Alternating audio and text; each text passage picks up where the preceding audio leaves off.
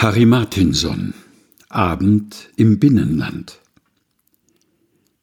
Gespiegelt Rätsel, still spinnt es Abend im ruhigen Ried, ein reines Schimmern, das niemand wahrnimmt, im Grase webt.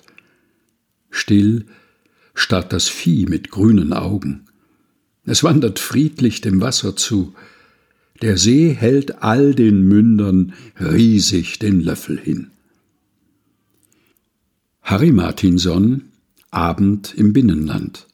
Gelesen von Helga Heinold. Aus Naturbetrachtungen.